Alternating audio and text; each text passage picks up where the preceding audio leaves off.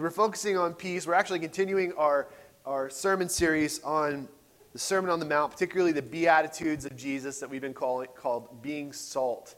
Because we believe that we are called to be the salt of the earth, as Jesus has told us in this passage, and that we believe the Beatitudes are actually sort of the, the, uh, the heavenly qualities of spiritual salt. And uh, as we were approaching this time, we thought, you know, this, this, is, this this next scripture in the line is very timely because it is Advent.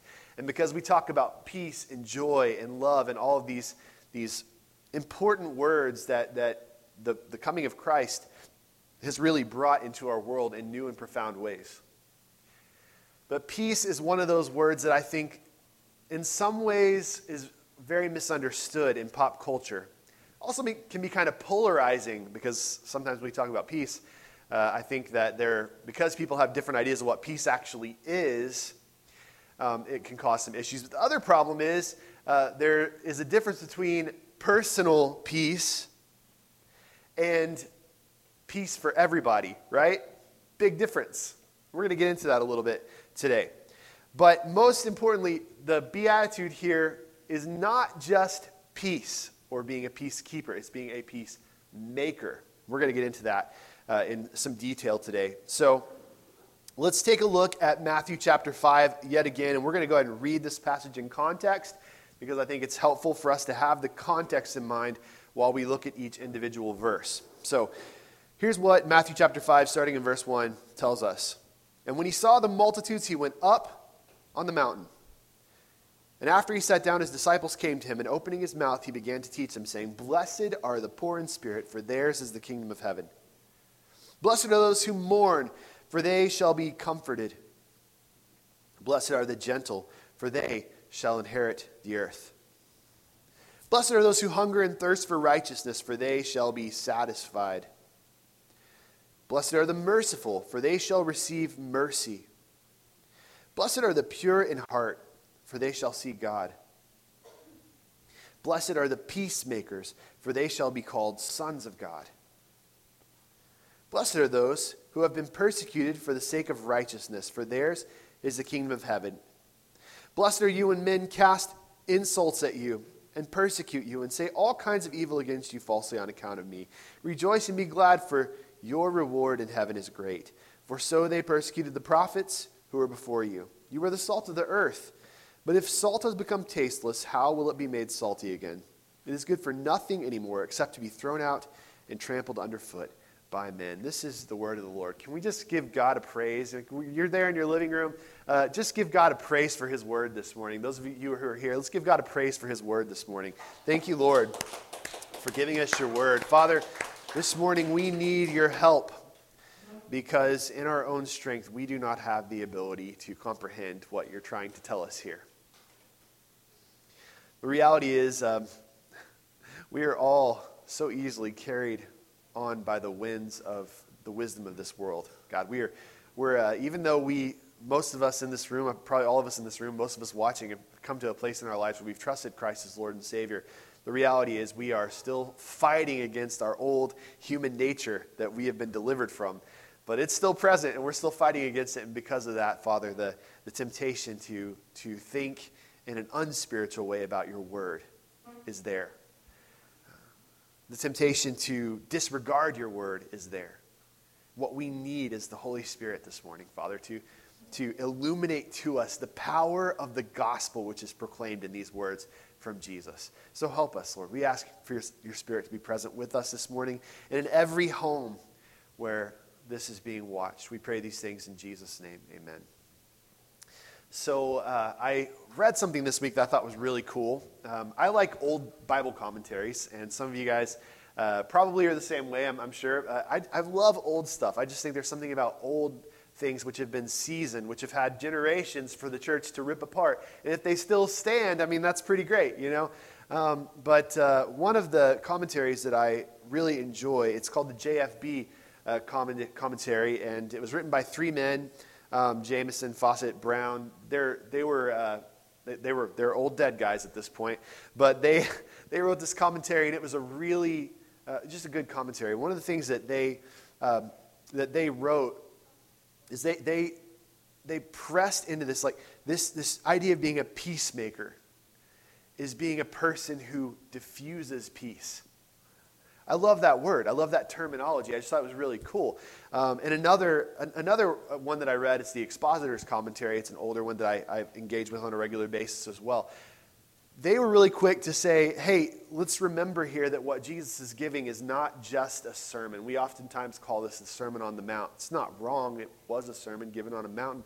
But, he's, but, but they were clear to say, we, we want to make sure we understand what Jesus is proclaiming here is, is the gospel of the kingdom and how it, how it interacts with us as believers, and then how we go to interact with the world around us because we've interacted with the gospel of the kingdom. I just thought it was a really good perspective. And those two things together really influenced my thoughts on this this idea of the gospel and how it gets into us, and then it becomes, it, we sort of become diffusers of it out. That was really cool. Blessed are the peacemakers, for they shall be called sons of God. Blessed are the peacemakers, for they shall be called sons of God. Salty people are peacemakers. Clearly, the, the kingdom value here, it's pretty obvious. It's peacemaking. Or we could also say reconciliation, because actually, in, in the original Greek, that word that we translate for peacemaker could, could be reconciler. That's going to be important as we talk about this. But let's look at that compared to the worldly value, which would be the opposite, the anti beatitude, I guess you could say, which is personal peace, or we could say in our culture today, outrage, is a great example of that, right? Because it, uh, we like to speak our peace around here. Am I right? I mean, we Americans, we like to speak what's on our mind. If you've ever been on social media, you know what I'm talking about. Some, some people need to, like, seriously pray before they post to Facebook. I'm just saying. And like I've had those moments too. So I'm not when I say some people, I, I really should say we because I've had those moments as well. And I don't want to uh, act like I'm perfect in that. I'm not. Uh, but the Lord has taught me some lessons over the years. The, that some things are better said in person and said in love, you know? But it's so easy for us. We, we love to speak our minds, we love to let people know what we think. And we love to let them have it too if they've done something wrong. That's very American of us. But peace, what is it? What is peace? Because it seems like it's something that everybody kind of wants. Like deep down inside, we feel like something is a little bit off in this world. And we want peace. But no one seems to be able to find true peace for very long. Or really at all. John Lennon once sang that we should give peace a chance. When I was a kid, I thought he, he was talking about peas and I should eat my vegetables. No, it's peace. Give peace a chance. I was listening to the Christmas Carol station here in Oklahoma City, and uh, one of my favorite songs came on. It's the version of Little Drummer Boy by David Bowie uh, with Bing Crosby's voice in it. I love that, right? And Bing Crosby sings, Peace on earth, can it be? And, and that song is like asking, he's asking this question could it actually become a reality on earth? Could it, could it be something that is real? Social activists clamor for peace. They hold up signs that say peace. But where is it? Generations go by. The hippies built an entire movement on peace. They even made some cool jewelry that I had when I was a kid with a sign that was supposed to be, I don't know, peace. You know, you see a hippie bus and you think, man, and, you know, like, like painted on the side, peace and love, right? Like, but do we know what that means? Well, we can look a little bit at, a, uh, at some dictionary definitions. That probably helps us wrap our minds around it. Uh, according to Merriam Webster, it's a state of tranquility or quiet such as freedom from civil disturbance, or a state of security or order within a community provided by law or custom. It could also be freedom from disrupting or oppressive thoughts or emotions when you're thinking about it from a psychology perspective, like that inner peace that everybody would love to have. Harmony in personal relations. A state of or, or period of mutual concord between governments. We could say that the United States and Britain have had peace since we whooped them. No, not exactly. Actually, it was, uh, there was the War of 1812. But really, like, kind of since then.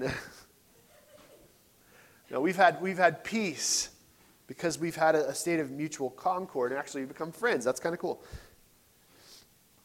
Maybe a pact or agreement to end hostilities. We could you know, talk about the peace, the different treaties of Paris, which were called Peace of Paris talks, right?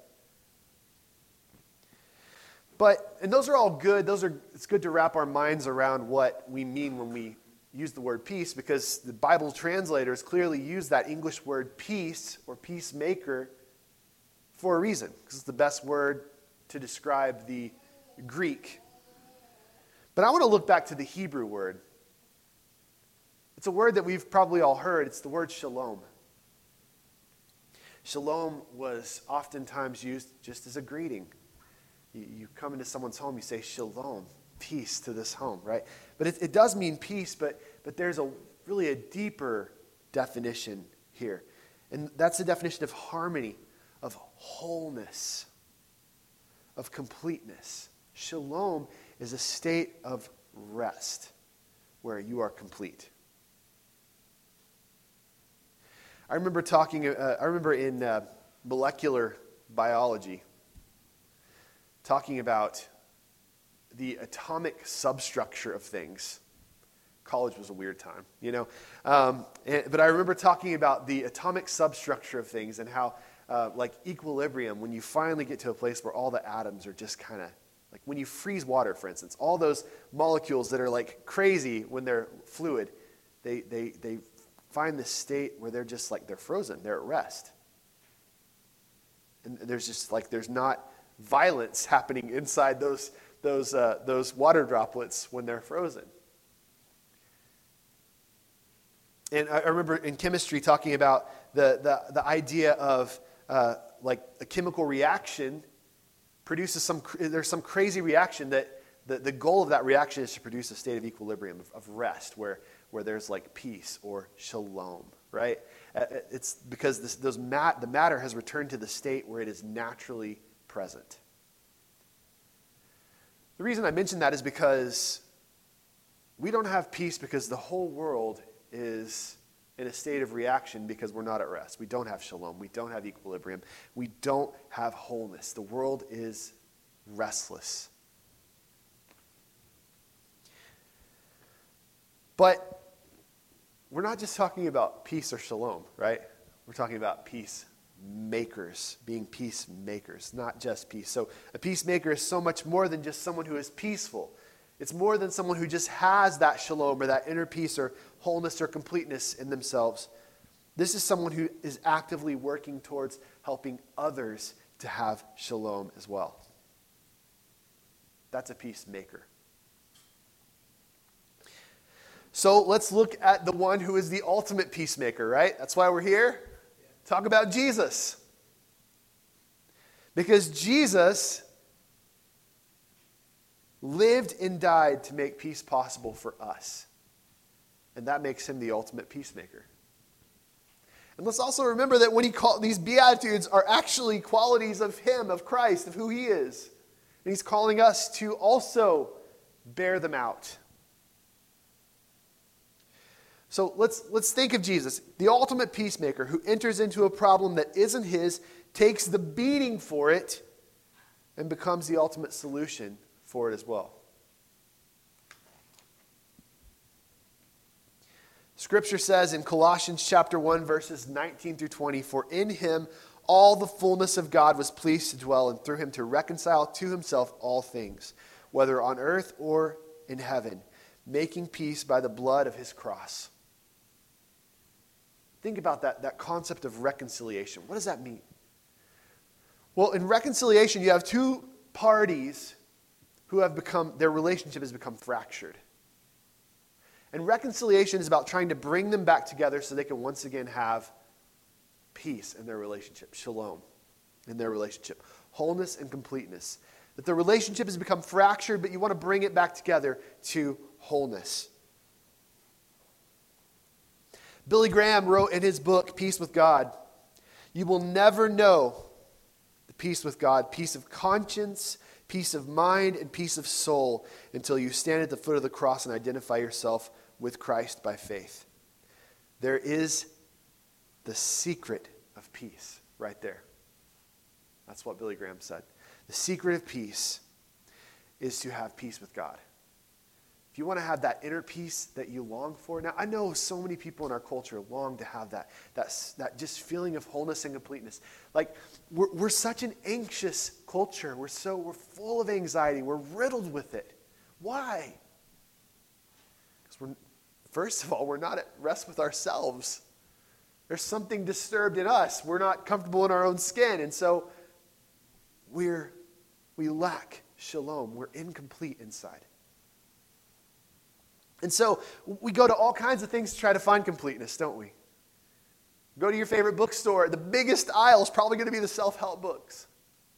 Maybe uh, Hinduism, Buddhism, Taoism, things like that, where, where it's like, well, I just got to find my inner peace, you know, like my nirvana. Like, you realize no, nirvana means that you cease to be a person. anyway, like, do we really want that? You know, or like, you know, we, we talk about karma, you know, like, I got to do the right thing because I don't want bad karma. I'm like, you know, uh, karma is justice. You get what you deserve, but I'm looking to the mercy of the Lord. I don't want to get what I deserve. I want peace, something different than what this world can offer me. Because all those options, what they're going to do, all those world options, self help books, worldly religions, you know what they're going to do is they're going to tell you to rely on yourself more. Dig deeper into yourself. And what you're going to find there you're just going to find more restlessness.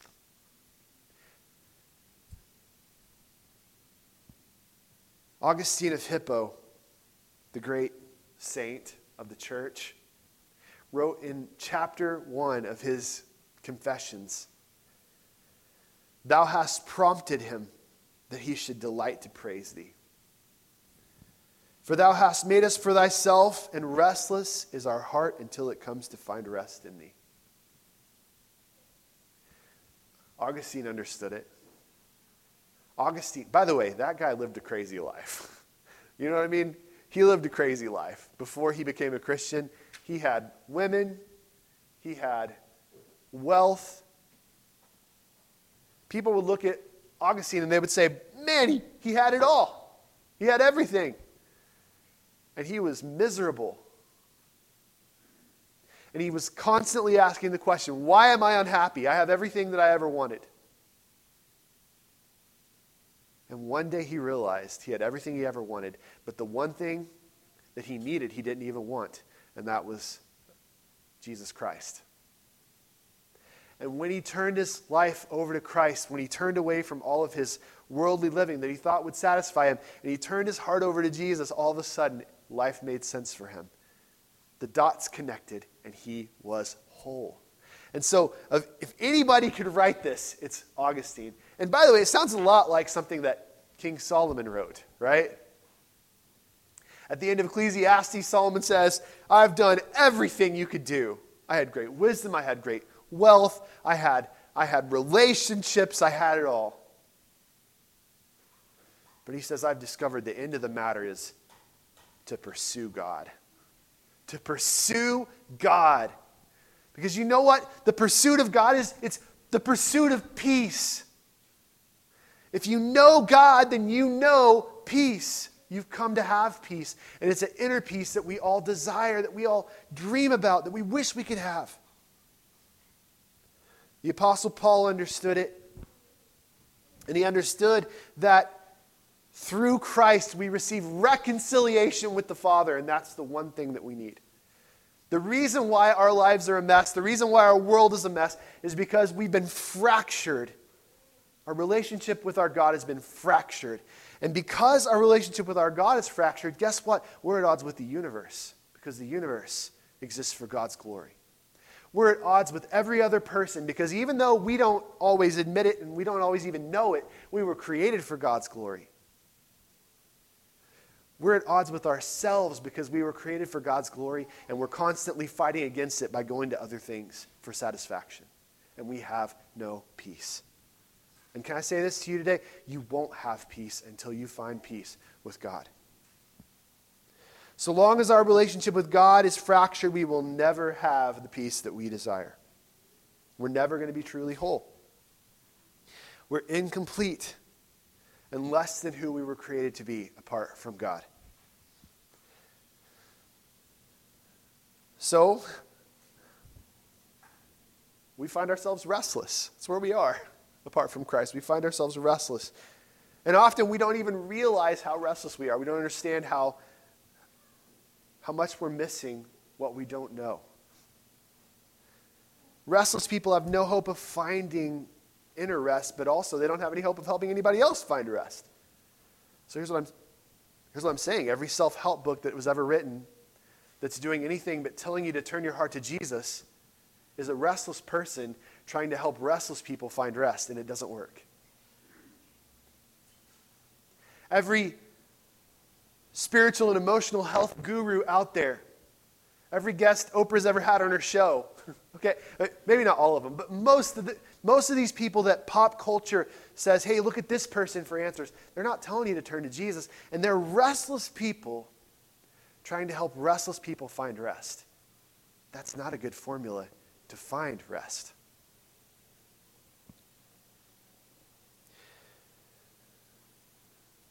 We, as a group, in order to become healthy, we need a healthy example. We need someone healthy to lead us, right? We, we can't have a restless person trying to help us find rest. We need someone who has that shalom, who has that peace who can show us what it actually looks like to have that rest. And that's who Jesus is for us. He's the only true human example we have ever seen. And, and I mean what I said just, just there. He's the only true human example we've ever seen. He was perfectly at peace with the Father, and yet he allowed himself to go through hell on earth so that we could be reconciled to God. There aren't that many people that if they had the kind of peace that they dream about, they would give it up so someone else could have it better. But that's what Jesus did for us.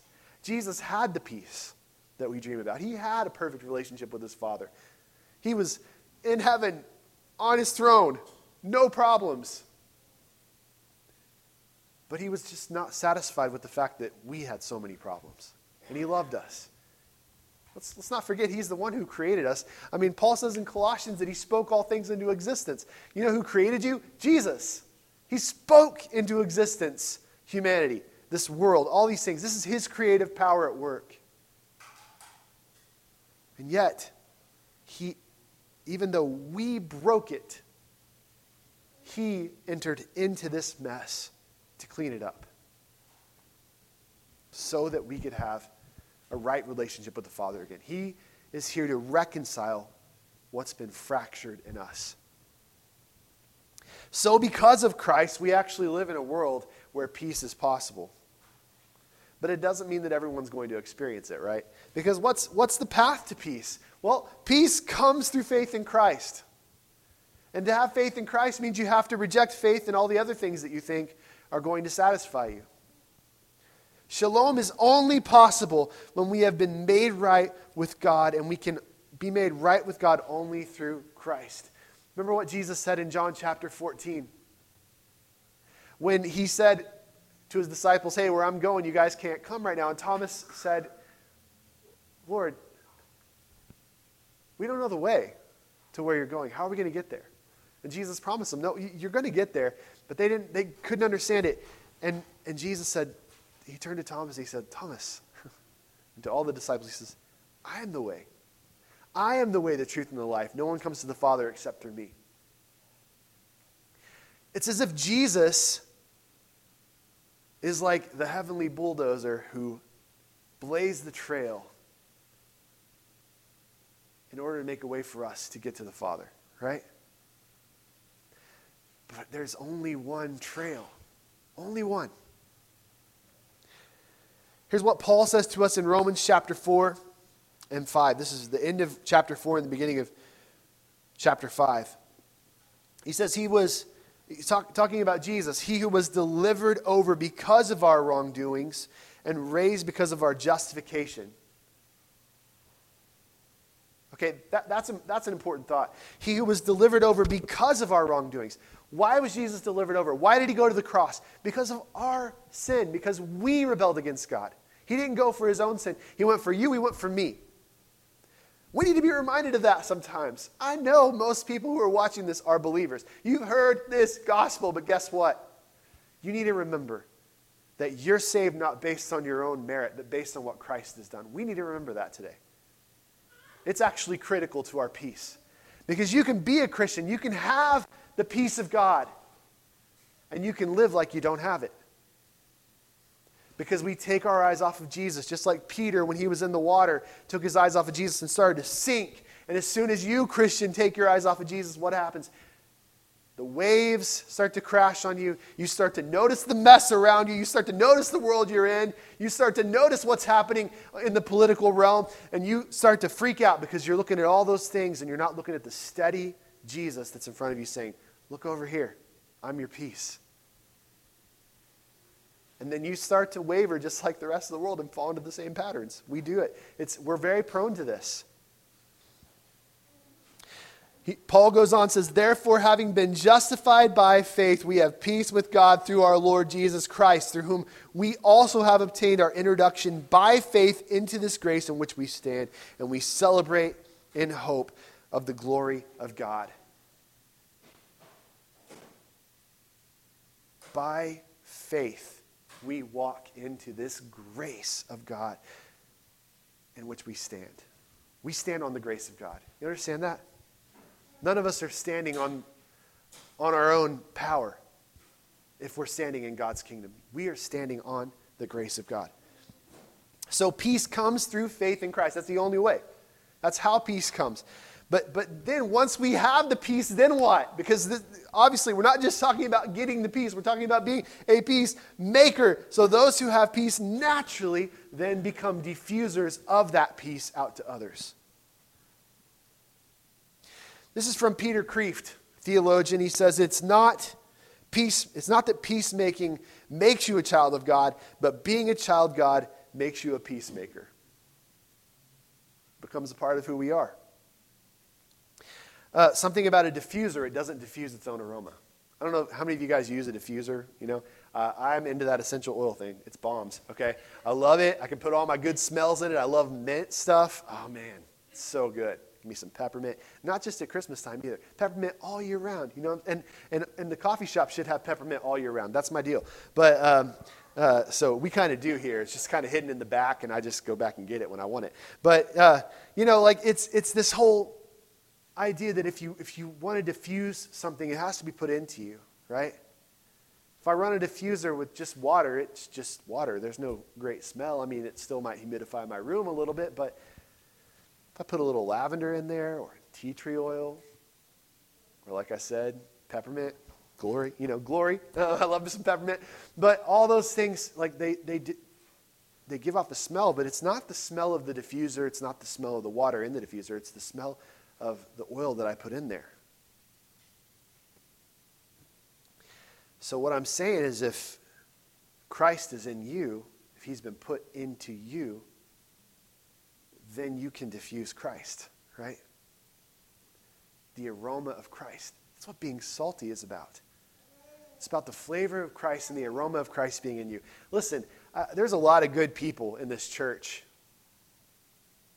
but nobody really wants the flavor of us or the aroma of us. I won't even make a joke about it. You know, I'm just, but uh, especially after Thanksgiving. Oops, I, I, did it. I made a thing. I made a joke about it. Uh, but, but you know, like, but, but for real, like nobody wants, nobody wants to get us from us. They want Jesus from us, right? We diffuse the essence of Christ into the, this world because we've received Him into ourselves.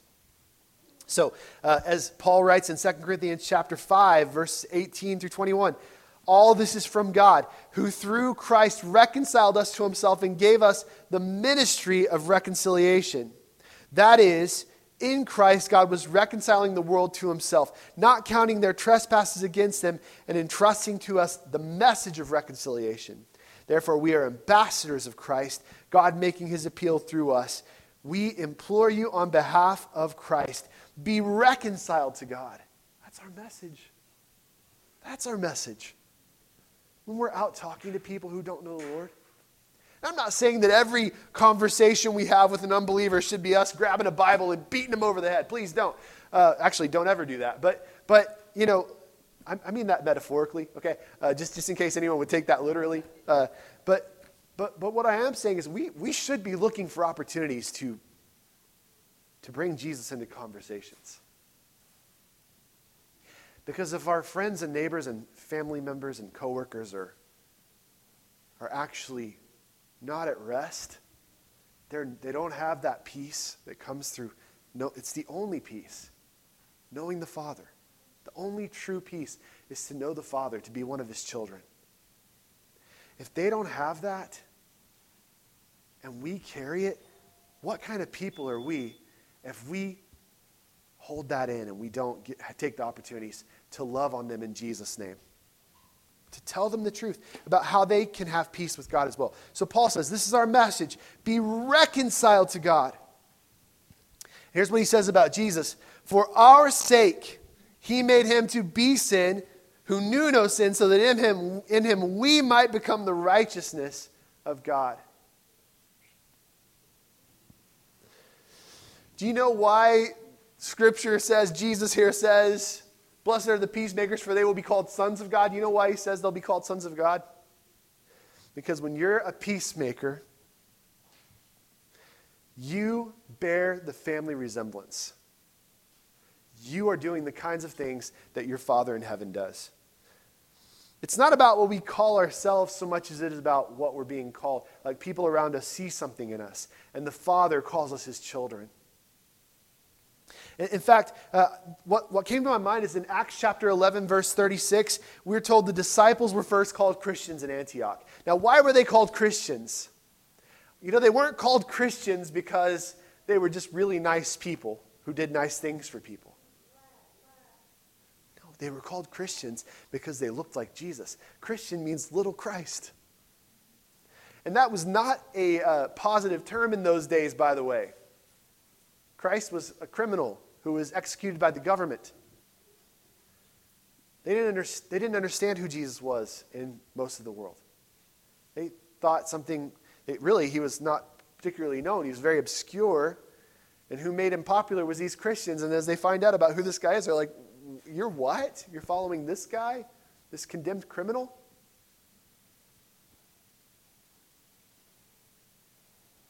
But he was risen from the dead. And he wasn't a criminal in God's eyes. He was doing exactly the right thing. So the, I, I think it's important for us to know that it's because they resembled Christ that they were called Christian. And when we become the sort of people who actively seek to make peace in a broken world, then we look a lot like Jesus. So people might start to get the idea that we're a part of his family. That's cool. I hope that's happening in my life. I hope that's increasingly happening. I hope that more and more I look like Jesus.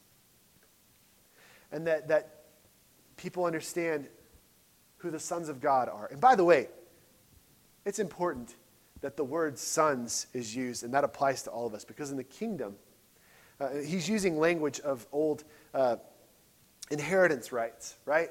And in, in those days, the firstborn son pretty much got all the property. And what he's saying is you're all firstborn sons. Doesn't matter if you're male or female. Doesn't matter if, according to this world, you're slave or free. You're all firstborn sons in the kingdom if you know him. That, that, that's just a cool thought. I, I just thought that was neat. Um, so, so then we ask a question what is primarily hindering peace? I think we've kind of already gotten there, but I, I still I, I had more from Billy Graham to read, so I'm going to do that. Um, he says, All humanity is seeking the answer to the confusion, the moral sickness, the spiritual emptiness that oppresses the world. All mankind is crying out for guidance, for comfort, for peace. We are told that we live in the age of anxiety. How true is that? Uh, historians point out that there have been few times in all of history where man has been subject to so much fear and uncertainty. All the familiar props seem to have been swept away.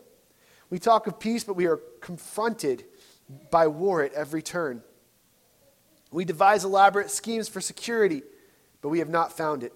We grasp at every passing straw, even as we clutch, it disappears. For generations, we have been running like frightened children, first up, up one blind alley, then down another. Every time we are, we've told ourselves, this path is the right one. This one will take us where we want to go. But each time we have been wrong. What hinders peace? What hinders peace is that we are not looking towards the Father. We're looking towards other things. And so, as a peacemaker, as someone who is called to make peace in this world like Jesus, it's my job to help people see where the real place where they can find peace.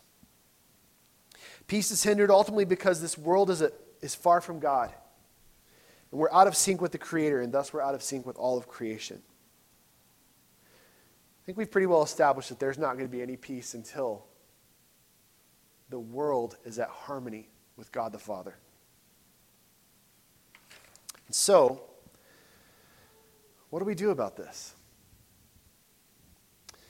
How do we become the peacemakers that Christ has called us to be? I just want to give a couple of, of points of application, a couple things that we can do. Because uh, I read a post, this kind of is, well, okay, I read a post on a local social media page. I won't name the page, I won't name the place or the person, but I read a post where a guy was ranting about service he'd received at a local restaurant on Black Friday. By the way, Black Friday, busy day, right? Busy day. Uh, another thing about it this year, restaurants have limited capacity, right? Anyway, this particular restaurant is a very busy local restaurant, very busy. And this guy was upset because it seemed that they didn't get his food order turned in before the booth next to him. They got their food first, even though he was there first. He was very upset about it.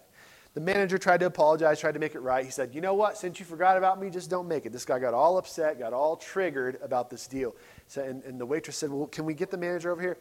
Didn't even want to talk to the manager, right? Uh, I'm so mad. I'm getting out of here. Well, he posts this whole thing on social media, you know, and tries to shame the manager of the, sh- of the store and the waitress and all. Puts the names out there even. And uh, it's just this big ordeal. And, uh, you know, come to find out, like other people started chiming in. I was there and you were cussing the wait staff and you were all, you know, look, it starts coming out. This guy's just like, just, just really not being very nice, not really responding in a reasonable way. You know why? Because in that moment, um, he was so concerned about his own personal sense of peace. He became outraged when things were not the way that he wanted them to be. And he had no regard for the peace of anyone around him or the peace of the people who were running the restaurant or the situation they were dealing with. All he thought about was himself. It's a pretty clear picture of what an outrage culture can do to us. It's kind of how our country is reacting to each other on political spectrums, and you know, we just we tend to get angry. We tend to not have a lot of mercy towards each other. But here's the thing: we can talk about peace all day. It's not enough to study about peace. God's called us to practice peacemaking. And we do this by, by pushing against that sort of a mindset that is popular today. So, two things. We, we can demonstrate that we have peace with Christ and make peace in our world by letting others off the hook rather than obsessing over offenses. That's something we can practice right now, right? That's a practical thing.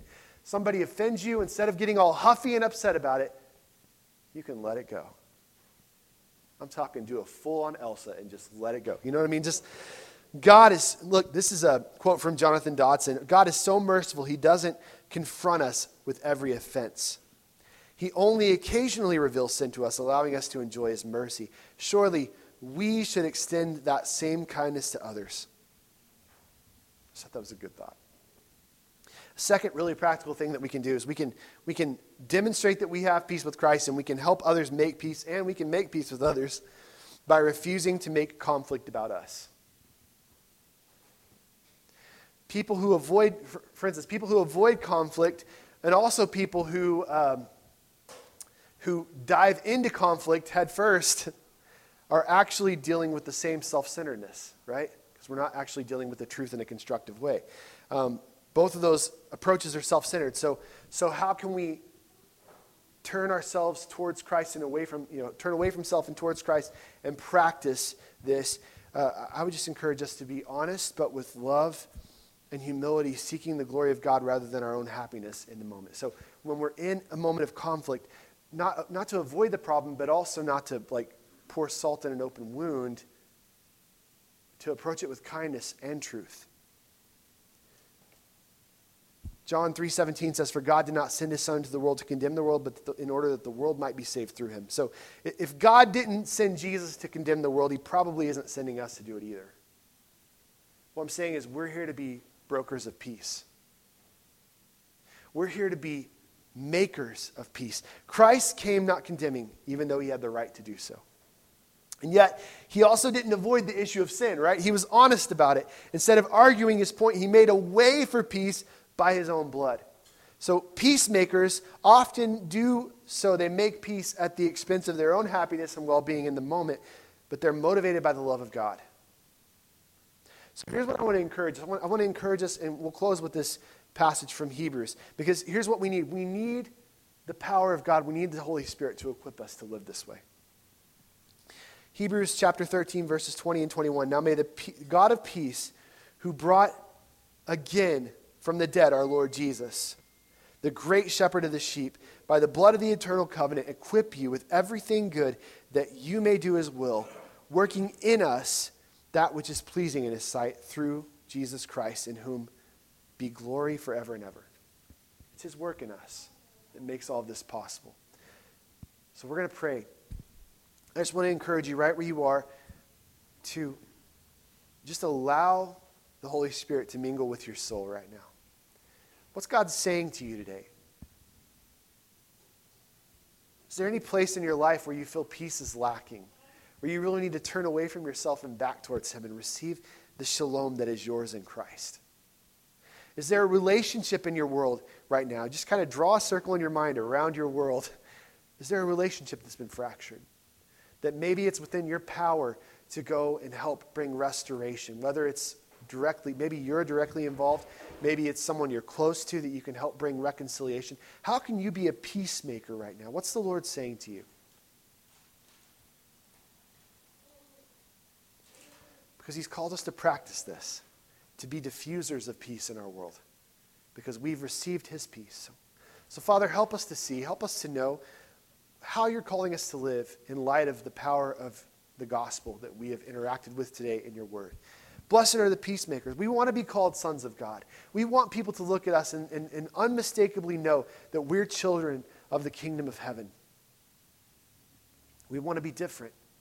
We, won't, we don't want to be sucked down the paths of outrage like so many people in our world. We want to be at rest in you. Help us, Lord. Help us to be at rest in you so that we can help others to find rest in you. And God, really, that is why we're here. You left us here instead of just taking us straight to heaven so we could represent you in this world and so other people can find peace in the name of Jesus through his bloody cross, through his empty tomb. Lord, help us. Help us to carry your message and to be the people you've called us to be. We pray these things in Jesus' name. Thanks for listening to this podcast from New Covenant Fellowship. We'd love to connect with you. If God spoke to you today, if you'd like someone to pray for you, you can text us at 405 518 5164 or visit us at ncfokc.org to find other ways to connect with our church. God bless and have a great day.